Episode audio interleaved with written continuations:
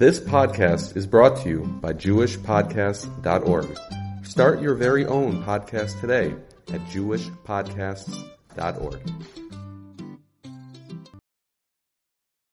We are doing Parshas Vayakhel Pekude. We're going to be concentrating on Parshas Vayakhel today.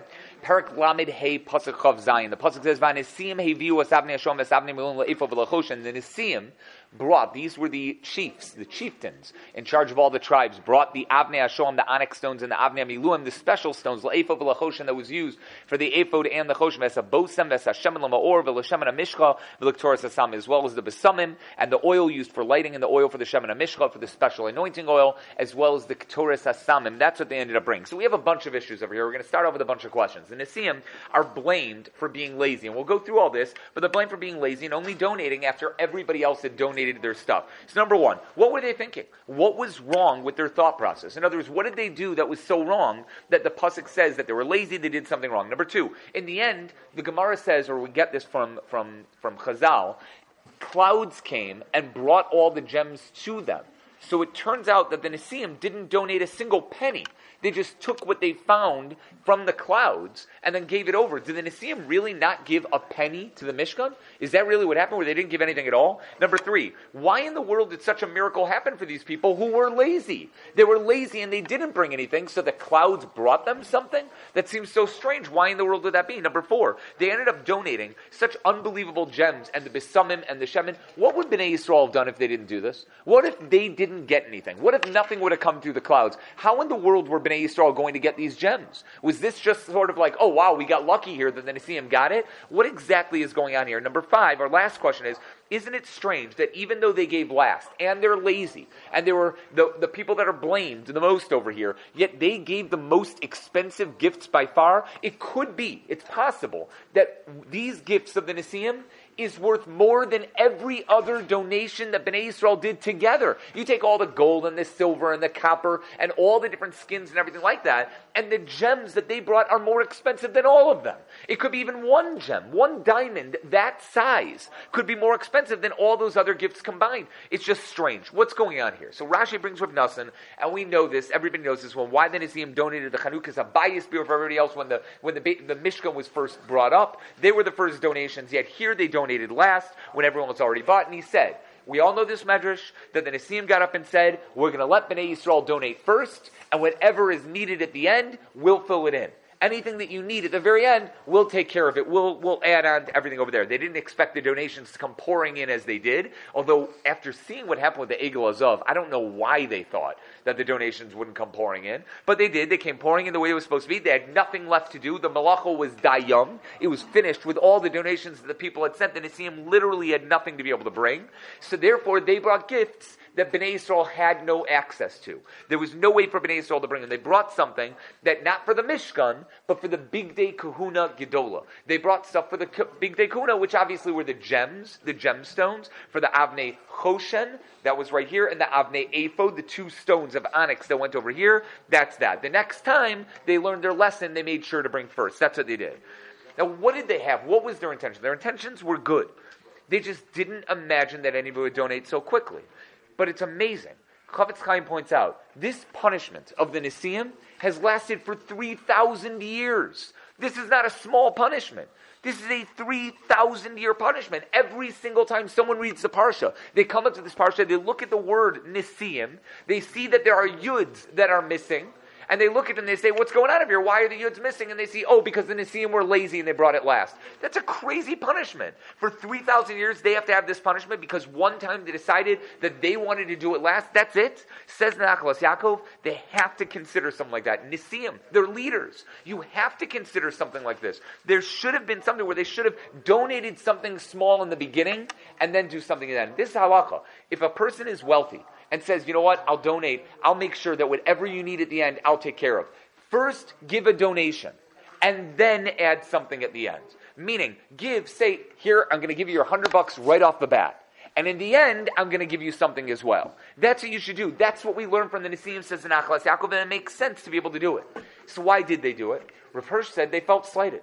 There was gaiva on the part of the Nisim, and again, we're talking about extremely holy, great people, but there was gaiva on their part, and they felt that they should have been asked to donate separately. They should have gone up, Moshe Rabbeinu should have gone up to the Nisim first and say to them, Nisim, what, what do you want to give? And then go to B'nai Yisrael. When Moshe Rabbeinu went to all of them together, right? All of them together and said, everybody should donate together. The Nisim felt slighted. Well, we're just like everybody else. They wanted to be special, says Rav Hirsch. They wanted to be different. And that was wrong. They should have led the way enthusiastically. A leader has to show everyone, everyone else how to donate.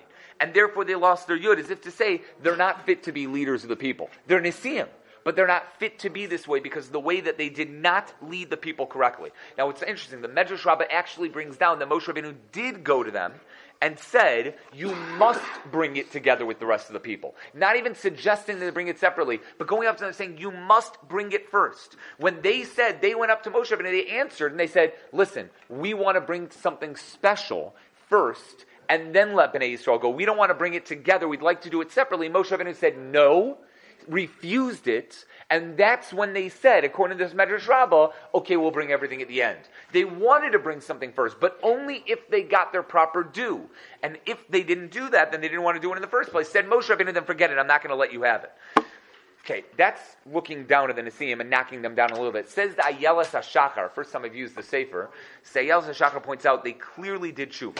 Because look what they did about Achun Kesavais. Again, how does the Rambam say you can do Tshuva Shlema? What is Tshuva Shlema according to the Rambam? Anybody remember? Same place, same thing, same time, doing it. What was their problem? They were supposed to donate, and they donated last. So this time, at Achun Kesavais, they made sure to donate first. That was Tshuva Shlema, and they did everything. But, says the Ayeles HaShachar, once you do something like this, you can't bring it back. When Dovid HaMelech did what he did with Uriah Hachiti, he did tshuva. There was no question he did tshuva. He worked on himself and he made himself better and he made sure that this would never happen ever again. But when Dovid HaMelech fought in war, instead of killing a thousand people, he was only kill, able to kill eight hundred. And to us, that's amazing, right? But eight hundred versus one thousand, the Pasuk says that he should have killed one thousand. And he only got eight hundred. Why? Because he messed up. What was the mess up of Dovid HaMelech? He looked at what he was supposed to do. He looked at what he was supposed to do and he did tshuva and he did it. But that doesn't make you gain what you once lost. I'm going to give an example. If you don't put on tefillin one day, there's no way to make that up. Can you do tshuva over the avera that you did? You could do tshuva. But there's no way to make up what you lost by not putting on tefillin. If you lost that day of tefillin, you didn't put on tefillin that day, that day's gone forever. You could do tshuva, you can work on yourself, you can say, I'm going to be better, I'm not going to do it ever again. And that works. The tshuva works to be able to take away the avera. But you lost the opportunity to do a mitzvah and bring yourself higher. So here, you were here to begin with. Not putting on tefillin brought you down here. Had you put on the tefillin, you would have been here. If you do tshuva, it brings you to here, not here. You lost that opportunity, it's gone. There's no way to get it back. There's no way to get it back. Even those who do tshuva me'ahava, when you do tshuva out of love, that it turns an avera into a mitzvah, right? You still don't jump from here to here. You jump from here to right above here. It's not the same mitzvah that you would have gotten had you done it in that time. You lose it, and it's gone forever, and that's the lesson, says the Ayeles HaShachar, says Rav Steinman, from this, from this parsha of what's going on over here. It says Rav Moshe. There's an amazing lesson here, an amazing lesson. And it's really brought by the Chidush Yarim and the Sfas Emes as well. They all say it. They brought the most expensive stones, as we said. Millions and millions of dollars. Anybody remember the Gemara in Kiddushin with Dama ben Nisina? Dama ben Nisina and all the stuff that's going on where they had the Paraduma, et cetera. He had the stones of the Choshen. The stones of the Choshen were ready to be brought. There were stones of the Choshen that were supposed to be brought over there. And what ended up happening? In that case, huge, huge issues occurred.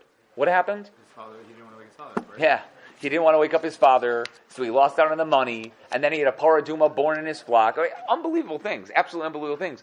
But this is the concept. The concept is, says Rav Moshe, right? And we learn it from over here. These expensive stones were an awesome, awesome gift. But HaKadosh Baruch Hu doesn't want your gift. He wants zrizos. He wants you to work hard and push yourself. The biggest gift that you could get him is exactly that. It's to be mizaris. It's to do zrizos and do it as quickly as you possibly can. If you're willing to do it, great. And if not, not. Says the Chiddush Arim, that's what Judaism is based on. You're not Jewish if you don't act with zrizos, if you don't act with that alacrity, if you don't run to go do it in the proper way. You're missing the whole point. The Sfas Emes speaks about it as well in Taf Reish Mem Beis. He says it leads to Chasidus, if anybody's done Misilos Yesharim. This is the way to be able to go. You need that zrizos. It's not about going about. I've told people this before, but I think it's one hundred percent true. I like the winter better than the summer in just one aspect. I hate the cold. Anybody who knows me knows I hate the cold. Absolutely despise the cold, and I don't want to have anything to do with it. But you know what's good about it? Everyone's always running.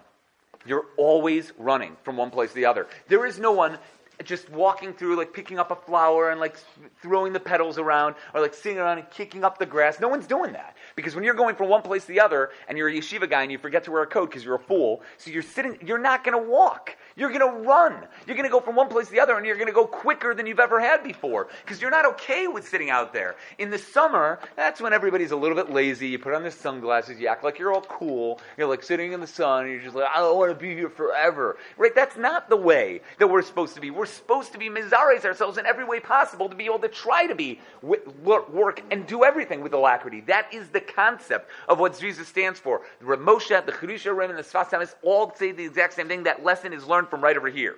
So wait a second. Where did they, if they didn't get it from the clouds, if the Nisim got these gems from Mitzrayim and that's what they donated, why did they get gems while the other people in Kli Yisrael didn't have gems? How did the Nisim get them and not all of B'nai Yisrael? They were all slaves, right? Every single one of them was a slave. It's not like they had inheritances that were going from person to person, that they took these jewels from their mother's jewels from all the way back when, right? That's not what happened. So how did they get this donation? How were they able to get these stones, and the other people didn't? So there's, yeah? Gold and gold and silver. Some people have more stuff than others. So meaning the Nisim were the ones who went to the right people, and the other Jews didn't go to the right people. That's what you're saying, right? One one Nasi went to the one that had a ruby. One Nasi went to the one that had an emerald. Another one went to the one that had a crystal. And everybody just took, it happened to be that they ended up getting. That's not a bad answer. It's taken even further by the Ibn Ezra and the Chizkuni. When they were in Mitzrayim, everybody went to their own caste. Caste is C A S T E, right? You probably read it before. Well, I don't know. It depends on if you read. But you probably read it as the word caste. It's not. It's caste. So they went to their own level. The Nisim went to the more Choshev Egyptians. And the others went to the lower level Egyptians. So meaning the Nisim went to the people that had rubies and emeralds and diamonds, et cetera. While the other people went to people that were less than that. They got gold, they got silver, but they couldn't get these stones. Only the Nisim were the ones that went to the most important people to get these stones. Yeah. I think that the way to answer that question, where they already designated Nisim, is that they weren't designated as Nisim yet, but they were the most important people, the leaders of that time. So eventually they became the Nisim, even though they weren't named Nisim yet. I think that's the idea of looking at it, but that's that. Now, the Rabbeinu Bachaya says, he, he ignores the Medrash, sort of, and says that the reason why they brought these stones was to be machaper on their gaiva. Because where did Aaron carry these stones? He carried it on his chest. The idea is it was an atonement for their haughty hearts, for their gaivas libo that they had in their hearts, so they specifically brought it. So the rest of B'nai Yisrael did not bring it. They didn't need to be over on their gaiva, but the Nisim needed to be over on their gaiva. That was the idea. Now, yeah. What about the the the samim and all the other stuff? What's, haven't spoken about that yet. We'll get why, to it. What about the stones on the for the, for the haven't gotten to it yet. Rashi tells us that because they didn't donate at the proper time, there's no yud in their name. Nun, Sin, Aleph, Mem is how they're spelled. It should be, obviously, Nun, Sin, Yud, Aleph, Yud, Mem. Seems to be one or possibly two Yuds missing from their name. Why a Yud? Why is the Yud missing from their name? We're going to give a couple answers to this. Kli Yakar says, HaKadosh Baruch Hu cannot handle people with gaiva and haughtiness. So when the Nisim said they're not bringing, they don't want to whatever, and they consider themselves more special than everybody else, HaKadosh Baruch Hu purposely took his name out of the Nisim. Anybody remember the Gemara in Sota? What happens? Says HaKadosh Baruch Hu to a Baal Gaiva, me and you cannot live in the same world together. We can't be in the same place. So when they had Gaiva, HaKadosh Baruch Hu took himself out. He took his letter out. Then you see him, Nun, Sin, Aleph, and Mem. None of those are Yud, Kei, Vav, Kei letters. But the Yud is. So HaKadosh Baruch Hu took his Yud out and said, I can't be there. I'm not going to be around you. That's what he said over here. That was the concept. I don't want to live with a Baal Gaiva. The Ksav Sofer says they wanted to stick out. They wanted their donations to stick out. They wanted to have their names plastered on the wall saying, this Khoshen has been donated to you by the Nisim themselves. And I'm sure that that's going to be in this future Beis HaMikdash. There's going to be that little, little sign at the bottom that says, donated by in honor of L'Zecher Nishmas, et cetera. It's going to say something like that. And the Ksav Sofer says, that's why they lost the Yud in their names. So to speak, they lost what they should have had because they thought that this is the right thing. No, they lost what they end up getting. Says Me'am Loez, that's why these stones were mentioned last in the list of the donations. Zav, Kesef, Unechoshes, Uscheles, Vargamon, V'Salashani. It goes on. And the last of the donations were Avnei Shoham and Avnei Miluim. Why? The gemstones were the most expensive. By far the most expensive. Think about a, a diamond that size. Oh, just a couple carat. We're talking about a ten carat diamond is a tremendous, tremendous amount of money. That should have been in the very first thing. You're talking about a ruby that's ten, that's ten carats. All these things would have been a huge, huge thing. Why in the world did I mention last? And the answer is, once again, says the Me'am Loez, because it shows haughtiness. Anybody who brought it would think, that's my stone over there. And that's a problem. We don't want people thinking that way. And because of that, they're put last, as if they're the least chashuv. The most chashuv is the gold that you're never going to see in the Aron Kodesh. So it's as if to say they're put last, to make it as if it's the least chashuv, even though it's by far the most expensive in this. Now, the Kli Yakar said, we already said that this, these, all the money that was donated to the Mishkan is a kapara for the Luchos, right? They're all kapara for the Luchos. What were written on the Luchos? It's a hard one. Aseret Zadibros.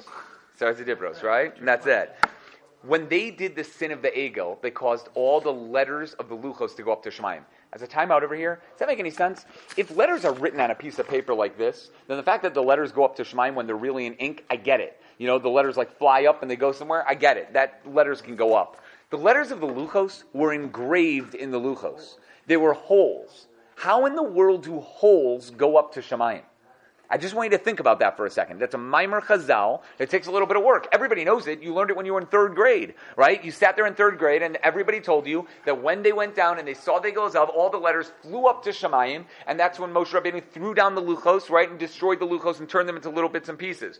Most of us learned that in third grade, right? How is that possible? How did that happen in the first place? So it's a thought question. I'm not going to answer it for you because I want you to think. So it's a thought question to be able to go through, but that's what happened, right, by the Luchos themselves. They got a kapara by giving over this money and bringing it right over there to these ideas. Now, what was the kapara? Not the Avnei Miluim, the Avnei Shoham. The B'nai Yisrael needed a kapara for the letters that flew up to Shemayim. They brought gold and silver and everything that they would have donated to the Egel Zav, they now brought to the Mishkan. The Nisim lost out on that opportunity. They couldn't bring gold and silver and everything like that, so instead they brought Avnei Shoham. The Avnei Shoham, the onyx stones, were two stones, square or I would say even rectangular type stones that were on top of the, the ephod that connected the ephod to the Choshen. Those were what the Avnei, uh, Avnei Shoham were, the Avnei ephod. Those Avanim represented the two tablets that were broken. That's what they were able to bring, and a kapara that they were able to go over there. The Be'er Yosef says, they brought not only the Avnei Shoham and the Avnei Miluim, but they brought oil and spices as well as the ten shekel of sil- the half a shekel of silver. Now I want you to think about this. How many donations did they bring in Parshas Truma? Does anybody remember? Um, How many donations were there? We got Zav, a Kesef, and a Choshes, Uschelos, Argaman, Tzalashani, Vishesh, Vizim, right? Oros, Elim, Adamim, Oros, Techoshim, Atze, Shitim. Okay, I'm going to tell you. It's fifteen altogether. Okay? Now what did they bring? They brought oil, right? They brought Avnei Shoham, they brought Avnei Miluim, and they brought Vesamim. That's four down, right? And every single one of the team brought a half shekel. Got it? Why did they bring a half shekel? Because all of Kli Yisrael had to bring a chatzi shekel. The machzor shekel had to be given by everybody. Got it? So they got five donations down. How many donations did they not bring? Nine. I, we're messing up in this math here, and it shouldn't be that hard. We're going to go through this again. There are fifteen donations. Guys, Isaac, help me with this, okay? fifteen donations. You're an accountant, you can do this. I know you can do this. You didn't get a C P A, but nonetheless, I'm counting you as an accountant. fifteen altogether. They gave Avnei Shoham, Avnei Miluim.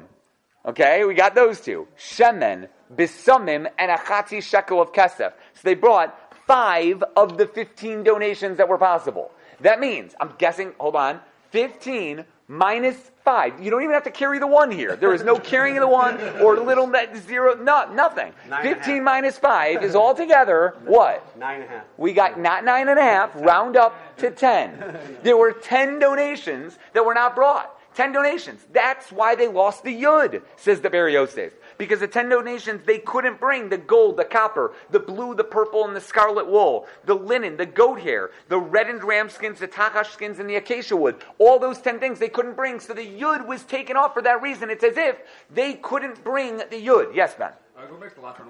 Although everyone involved in the Egel, they were killed, yeah? one hundred percent. So what are these people being mechaber for? What the, what, the All the people who had did? not been killed, even though they didn't stop them from doing what they were doing. They, the machal. Because they didn't stop them. Right. one hundred percent. Remember, they were all supposed to be killed. Kodesh Baruch Hu wanted to kill all of them, not just six hundred or three thousand of them. So the Netziv says that they may not have been made Nisim yet. It could be they weren't made Nisim yet, and that's why the Yuds are missing. Not because they did anything wrong, which they did. But not because of that. The reason why they lost the Yuds is because they weren't yet Nisim. They were almost Nisim. They were becoming Nisim, but they weren't yet Chashuv, and that made them a little bit different. So they took out the Yud until after the Mishkan. That's when they ended up going in. That's the idea of the Netziv Gizarir. But now, we're going to go into the other part of the Parsha. This is all the Nisim gave the, the, the stones, and they brought it out of their own pocket, and they took out their wallet, and they gave something over, and they're like, oh, I happen to have a ten-carat ruby, and they put it down, and everything was all good. Says Targum Onkelos, the word Nisim is Rav Ravaya. Rav Ravaya means great men, people that are great. Targum Yonas ben Uziel says Nisim are Anone Shmaya. Anone Shmaya. In Mishle, Perachaf Hei Pasuk Yud Aleph, the word Nisim refers to clouds. That the Anonim brought these stones. That the gemstones were all brought from them. What happened? According to Targum Yonas, the gemstones came from the Nile River, and the oil and the spices came from Gan Eden. And that all these things were brought over to the Nisim, and the Nisim picked them up and brought them over to the Mishkan, over to Moshe Rabbeinu for them to be able to use. Either they found them in the desert, or they found them in the Mun. Somehow they got all these things, and he gave it over, they gave it over to be for the Mishkan itself. There's a Gemara in Yuma, it's an Ayin Hayom Abayz, that these stones came down with the Mun. The Mun that the Nisim picked up, they picked up their Mun, and in the Mun, while they were eating it, there was a massive gemstone. One guy got a ruby, that would be Shevet Ruvain. One guy got an emerald, that was Shevet Shimon. One guy got a crystal or a diamond, that was Shevet Levi. And everybody got something in their mun. They picked up the mun, and all of a sudden inside it was something that they could have had. Now, it doesn't say about the others. I would assume that means that there were also flasks of oil in one of them, that each one of them ended up finding some type of Vesamim that they needed in order to make the K'tores. But everybody got something that was supposed to be over there. Now, I would have looked at that and I would have said, well, why did it have to be then? I mean, granted, we have the clouds bringing it and we have the mun being brought. But couldn't it be that it was by Kriyas Yamsuf? Anybody remember that medrash that says that the Malachim gave them gems at Kriyas Yamsuf and that they picked up those gems at Kriyas Yamsuf? Wouldn't it make sense that they picked up these as well? I thought that that was the most obvious thing. They didn't pick it up in the middle of the desert. It didn't come in the middle of the desert one morning. No, it came after they had crossed the Yam Suf. They were going back and the Malachim kept pouring things in, and some of the things that the Malachim brought them were these gemstones that came out from over here. It seems to me that that would be the Pasha Pshat. I know Targum Yonasan doesn't say it, but then I found it in the Chemdes HaYomim HaTeimani. So if you're Yemenite, I love you, because that's the pshat that I came up with, and somehow was there before. And that's you, Obadiah, right? You're like, yeah, yeah, one hundred percent. I, I, it's a different type of love, but it's there. It's one hundred percent there. The Rabbeinu Bachaya, the Rabbeinu Bachaya brings a medrash that the Anani HaKavod brought these stones to the tent of Moshe Rabbeinu, not to the Nisim. And Moshe Rabbeinu felt bad for the Nisim, so he gave them to the Nisim. He gave them over to him and said, here's what you're going to do over here. That's what ended up happening. Ma'ayana Shel Torah, the whole pshat, why that has to happen that way, but it's an idea that it got brought that way and not anywhere else. It's funny. Torah Temimah says, why would you say this? You're going to say it's clouds instead of the Nisim themselves? It says the word Nisim, that the Nisim brought these stones. Why would you think this is referring to anything else? Why would you think it's anything else other than the regular the regular Nisim? He says, because everywhere else in the Torah, whenever it says the word Nisim, it says Nisiei Ha'eda. It refers to the Nisiei Yisrael, the Nisiei Amatos. This is the only place in the entire Torah where it says the word Nisim and nothing else. And if it's just Nisim, says the Torah Temimah, it's likely this is clouds, not referring to actual Nisim. That's the idea that the Torah Temimah comes out with and says it over here. We have lessons. Kli Yakar says, if you promise to give tzedakah and you don't give, that means you'll cause the rain to stop flowing. When a person gives tzedakah, maybe you've seen these guys, I, I, let's not Let's not blast them, because I'm sure we'll do it at some point in our lives, and we're going to mess up, we're going to forget about it. But the guy who gets the Mishaberach, right? And everybody's looking at him, and he's a Mishaberach, he's a Yaakov, Moshe Rabbeinu Shlomo, Yevarach whatever. They probably won't do so, whatever. Who Yevarach you know, they say your name, and they say, Bavor Sheh, and they're looking at you. And you're like, everybody's looking at you, and you're like, seven billion dollars. I'll give seven billion dollars to the shul. Like seven billion dollars, right? And you end up giving that. There are people who like, like donating, and then they just forget. They forget about it. I know there are certain shuls that send out reminders, friendly reminders, little envelopes in the mail, right, that say, do you remember you got an aliyah and you promised us seven billion dollars? You should give this seven billion dollars. It's time to be able to give this seven billion dollars. You just got to remember, when you promise to give tzedakah and you don't give it, that stops the rain.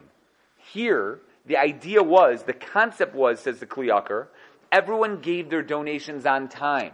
The Mishkan was built with pure donations. That caused the clouds to bring the rain immediately, which caused the gemstones to come with the clouds. They gave it in such a great fashion. Not just rain fell, but even gemstones fell.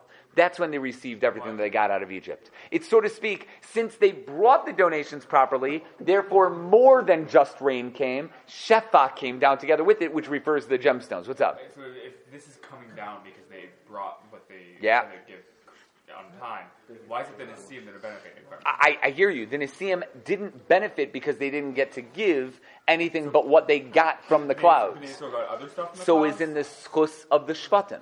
And yeah, the Mun's pretty awesome. The mun in and of itself is pretty awesome. That's the idea. That's the concept, says the Kli Yakar, and why they ended up getting over here. Now, I want you to think. This is another thought question. The Ksav Sofer brings it, and it's absolutely, it, it's obvious. What would they have done had the Nisim not brought those gems? And plus, you know, it already said, why did they stop collecting? What happened that made them stop collecting? They gave everything that was supposed to be brought, right? But if they gave everything that was supposed to be brought, then they didn't need the stones. The Nisim didn't need to bring anything. It says everybody stopped, and therefore, they've stopped bringing, and Moshe Rabbeinu even had to tell them, stop guys, you're bringing too much, I don't want to take anything more from you, so they stopped. But if they didn't bring the gemstones yet, then you needed more. So I don't understand, why did they stop bringing? They should have said, we have enough, don't worry about it. So you know what Pshat is? Pshat is, they brought tons of money, along with all the other stuff that they had.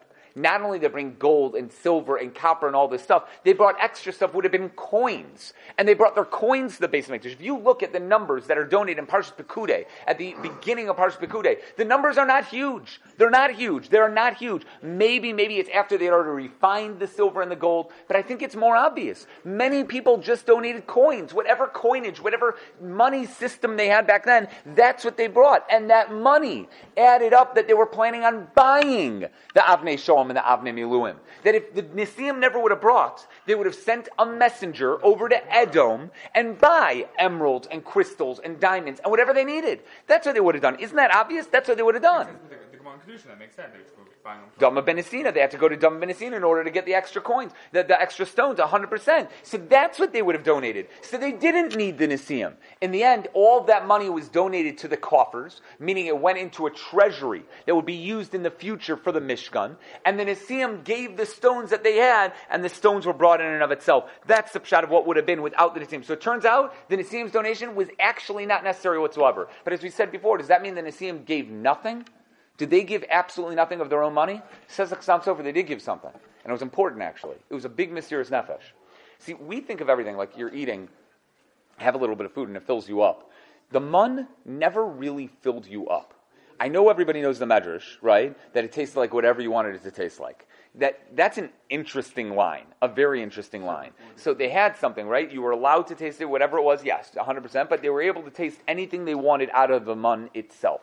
The mun tasted like something, and that was that. You know what's crazy? If these gemstones are in the mun, that means you lost part of your meal. You didn't get to eat your meal that day. Remember, you had no other food other than the mun that came to you, right, in the morning, and that was your food. You didn't have anything else. And not only that, you weren't even full.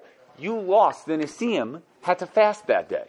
They ate a little bit. They had some little bit of mun, but they never got the full amount of mun because the gemstones were in it. What did they lose? They lost. They had Mesiras Nefesh that they starved themselves that day in order to bring the gemstones and not take another bit of mun. That's an interesting call. It's even halachically, you were only allowed to take one omer of the mun, right? If your mun was missing, were you allowed to get another piece? Were you allowed to take something else? You weren't allowed to take more than one. But what if you didn't have the right amount?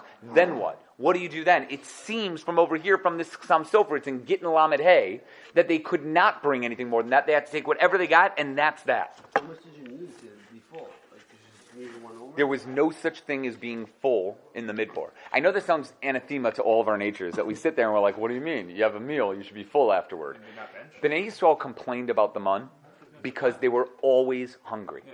So they, it worked. They I doubt they benched. There was definitely, a, whether there was a bracha beforehand of Hamotzi Lecha Mina Shemayim or something else, that's already in the Zohar and the B'nai Yisachar go into that. That's a different issue altogether. There's no way to bench. There's nothing to do. No, there's no satiation. There's no svia.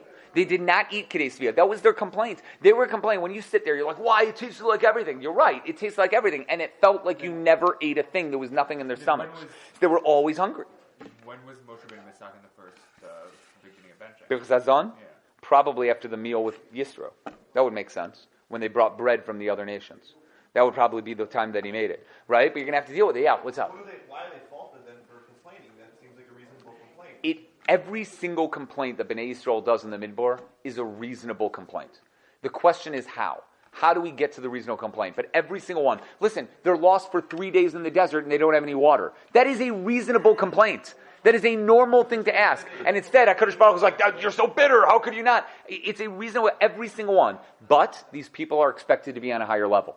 Just like I have certain expectations of yeshiva guys that are in yeshiva, they should actually get up for shacharis. That's an expectation. Even though it's impossible, and even though you don't really, you shouldn't really expect it. Nonetheless, it's expected. It's the exact same thing over here. They had really? A little bit different. But it's certain expectation that they had that's going to be greater. What do you mean? Why? Well, I'm saying that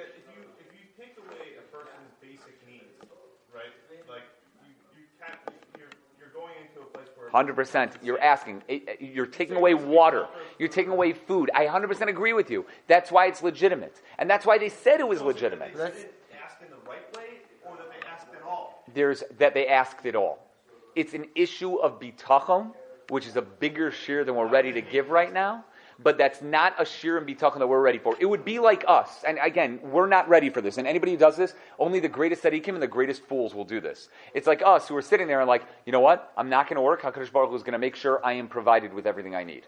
Um, now, sitting there, you're like, that's going to be crazy. And the person that does that is a pure idiot. That person does not belong in this world. That does not belong here. But that's the person of that bitachon. A person in the Midbar, where they're getting mun and the Be'er Shomiri and the clouds, that was different. We said a couple weeks ago, and it's true, a couple weeks ago we said, they didn't, they didn't notice that they were thirsty until they came to a spot that had bitter water.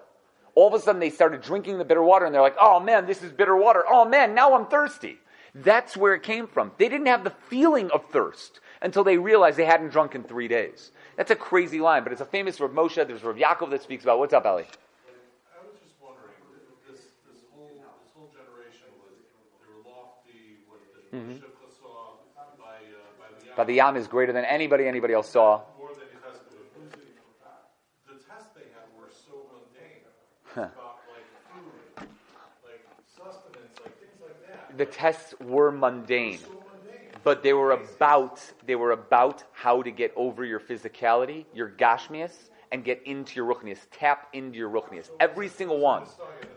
Every single one was an isayin for them to become a malach. And do remember, as a side note, these people were brought to that level. forty-ninth level of Tumah, all of a sudden got to the forty-ninth level of Kedusha.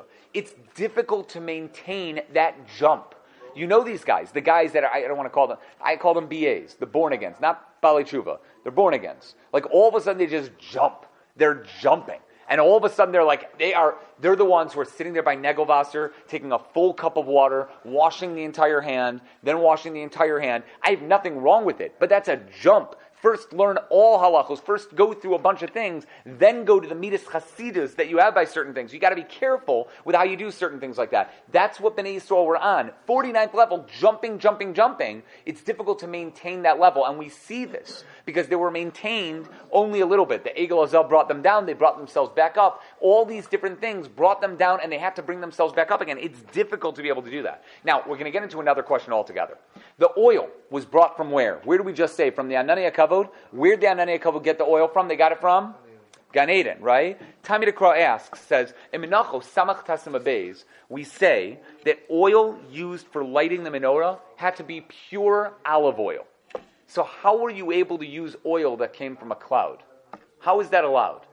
You can't do it. Now, the Gemara says, the Gemara says, if wheat comes down from the clouds, the Gemara says it could be used for menachos. You can use it to make the menachos, the flour offerings. You're allowed to use it for that, right? That's if wheat comes down from the clouds. That's straight out in that Gemara itself. And the Gemara says, why not? Why couldn't you use it? But here, you have a little bit of a kasha. You have a straight out pasuk that says that oil needs to be from olives. The menachos, it doesn't have such a pasuk. Maybe it says mimoshvo seichen, but it doesn't have such a pasuk that talks about that it's got to be from wheat specifically that is grown in this certain way. No, if it's wheat, then it works from menachos. But by oil, you say that it has to be from olives. So there's a problem here, says Rav Chaim Kanievsky. These aren't from olives, they're from clouds. Now the clouds brought them from Gan Eden, but they're still clouds. So it's got to be, says Rav Chaim Kanievsky, that olive oil is olive oil.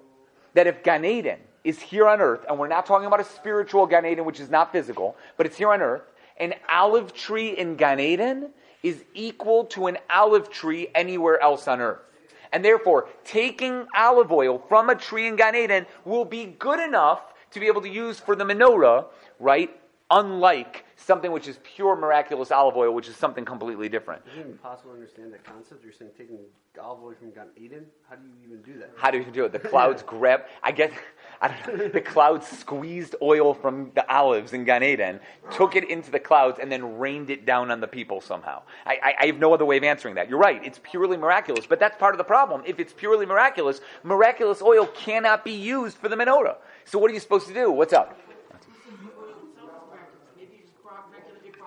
So right there, meaning it brought olives, and the olives are the ones. So the thing is, Targum Yonasan says the oil came from the clouds, not the olives. So that's how I know that. But you're ca- you got to catch me on this one, okay? There is a, a problem with what I'm saying right now. Miraculous oil cannot be used for the menorah itself. That's straight up in the Gemara, and that's there. Okay, that's the idea. The Klei Chemda says it was Horos Shah. It was just for that time. It was never going to be used somewhere else. But there's a big problem with what I'm saying right now. Does anybody catch the problem? Hanukkah. But with regular oil. Ah, so here's the issue. Now here's the problem. We all know the famous Beis Yosef's kasha.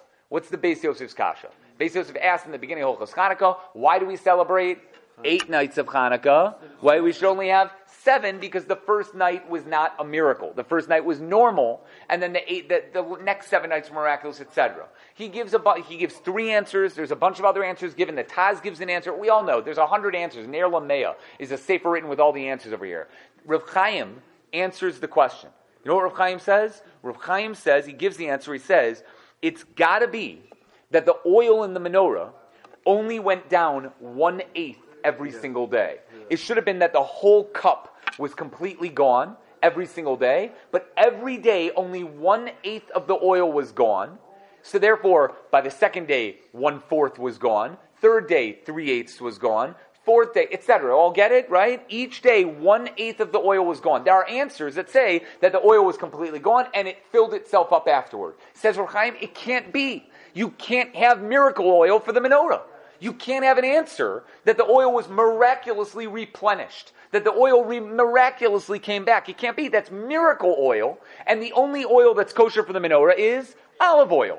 You can't have miracle oil. So how in the world did this work? How are you able to be able to have this type, this type of oil? How is it able to be that way? It can't be.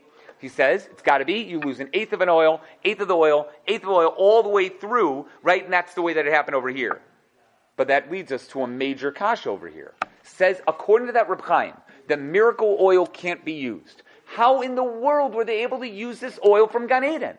You're saying that it came from Gan Eden? Why is that not considered miracle oil, that it came through a miracle, and you're bringing it on the menorah? Why is that allowed? Why should that be mutter I mean, for the menorah itself? The original oil you brought was... So the chiluk is, there's a chiluk here. You're, you're not bringing the miracle oil. Chiluk is, Sorry. and Reb Tzvi Pesach Frank says this, right, in Har Tzvi, he says the chiluk is, there's a difference between oil that comes from a miracle and oil that is brought miraculously. If, let's just say for an example, if I bring olive oil to the Beis Hamikdash and I have kfitzas haderech, kfitzas haderech as means I take one step and I go from Haifa to Yerushalayim, and I bring the olive oil for the Beis Hamikdash, right? If I bring that, so that would be considered olive oil brought through a miracle. What we're saying right now is that would be mutter. But you cannot use oil that came through a miracle. If the oil formed itself through a miracle, like one of the answers is the Beis Yosef, where the oil just filled itself up, replenished itself miraculously, that cannot be used. That is a miracle of of oil. That olive oil cannot be used whatsoever. Even according to, even according to that answer, you didn't bring that oil. I mean, that oil, you brought the original oil, and that that oil came about on itself within the menorah already. You didn't know one was bringing that oil. It was... Uh, it was. I don't understand the question. But either way, regardless, that that, that answer that the Har Tzvi gives leads us to a really big question regarding Hanukkah. There were people during the times of Hanukkah that you assume would know how to do Kfitz Saderech. Am I right? You'd assume that they had it? So why couldn't they use Kfitz Saderech in order to bring it? I saw an answer once that you don't want to use a miracle to bring the olive oil for the menorah because you can't use miracle oil for the menorah. But I don't understand. According to this idea from the Har Tzvi and from Reb Chaim, as long as the oil comes on its from an olive, it could be brought miraculously. So why couldn't they use Kfitz Saderech in order to get there? Yes, Ellie? The process, meaning setting the olive oil and whatever it is. It was also an issue of traveling. If there was any oil anywhere throughout the land that was kadosh, which you'd assume there'd be some place that had tahor olive oil, then they'd all they'd have to do is bring it through a miracle. That should have been okay. It's not what happened over here. Okay, unfortunately, we're not going to be able to finish off everything over here, but I'm going to end with this Tiferes Yonason, which is an important Tiferes Yonason to be able to know. Tiferes Yonason says, he points out that every single gift that was donated by Klal Yisrael lasted only during the times of the Mishkan. How long did the Aron last for? The Aron Kodesh.